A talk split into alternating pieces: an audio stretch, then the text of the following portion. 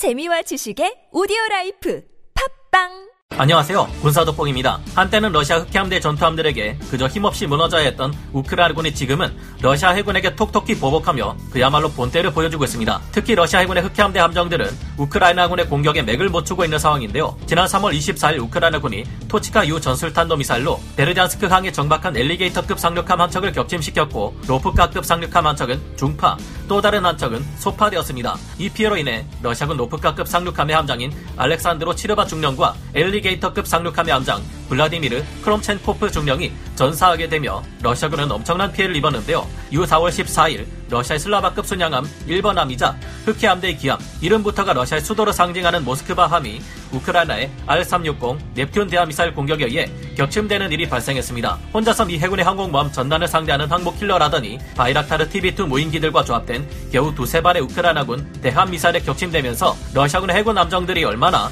자만에 빠져 있는지 알 수 있는 단적인 사례였는데요. 러시아 해군은 이런 어마어마한 손실에도 기어코 Snake Island의 병력을 주둔시키려 했고 이들을 호위하기 위해 Admiral 마카로프함까지 동원했지만 우크라이나군은 다시 한번 R-360 넵튠 대함미사일 발사대를 꺼냈습니다. R-360 넵튠은 1983년 구소련이 개발한 KH-35 우란 대함미사일을 기반으로 우크라이나가 개발해 2021년부터 배치를 시작한 최신 자국산 대함 미사일입니다. 넵튠의 기반인 KH-35 우란 대함 미사일은 영화 Hunter Killer에서도 발지대함 체계에 실려 쿠데타군의 마지막 카드로 등장했었고 북한에서는 KH-35의 복제품으로 금성 3호 미사일을 개발하기도 했는데요. 넵튠은 미사일 발사대와 탐지 레이더, 지휘 차량이 한 세트로 구성되어 있고 우크라이나 해군은 세 세트를 구매 계약했지만 코로나로 인해 생산이 지연되며 결국 한 세트만 인도받게 되었습니다.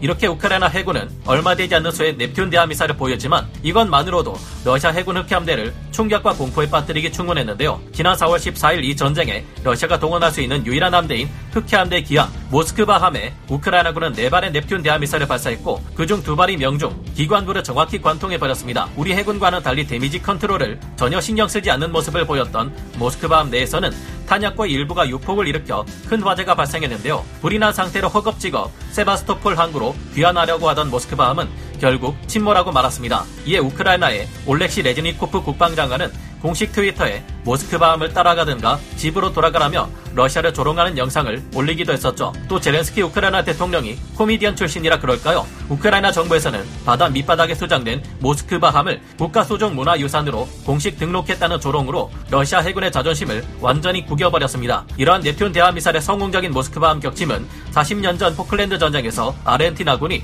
엑조세 대함미사일로 영국 해군의 구축함 셰필드함을 격침시킨 이후로 대함미사일 공격으로는 최대 전과로 평가되고 있는데요. 현재도 계속해서 넵튠은 어드미럴 그리고로비치급 호위함들에게 공격을 가하고 있는 것으로 추정됩니다. 앞으로도 러시아 함정들이 맥을 추리지 못하게 할 넵튠의 멋진 활약이 기대되는데요. 현재 흑해함대의 생명력은 거의 다했다고 봐도 과언이 아닐 만큼 해상에서 순항 미사일 등으로 지상을 공격하는 러시아 수상함들은 크게 줄어들었다는 점에서 넵튠 대함 미사일의 위력을 알게 합니다. 문제는 수중에서 순항 미사일을 발사해야 되는 러시아의 잠수함들입니다. 이들의 우크라이나 공습을 멈추기 위해서는 흑해함대의 거점인 세바스토폴을 우크라이나군이 공습해 파괴해야 할 듯한데요. 하지만 넵튠 대함미사일의 재고가 그리 많지 않다는 점을 생각하면 앞으로 우크라이나군에게는 영국의 브림스톤 대함미사일 외에도 좀 더 본격적인 대함미사일이 필요할 것 같다는 생각도 듭니다. 브림스톤 미사일은 영국판 헬파이어라고도 불리며 러시아 지상군에게는 무서운 미사일이지만 해상에서 사용하기에는 사거리가 너무 짧은 것으로 여겨지고 있기 때문입니다. 그마저도 우크라이나군이 이 브림스톤 미사일을 사용해봤더니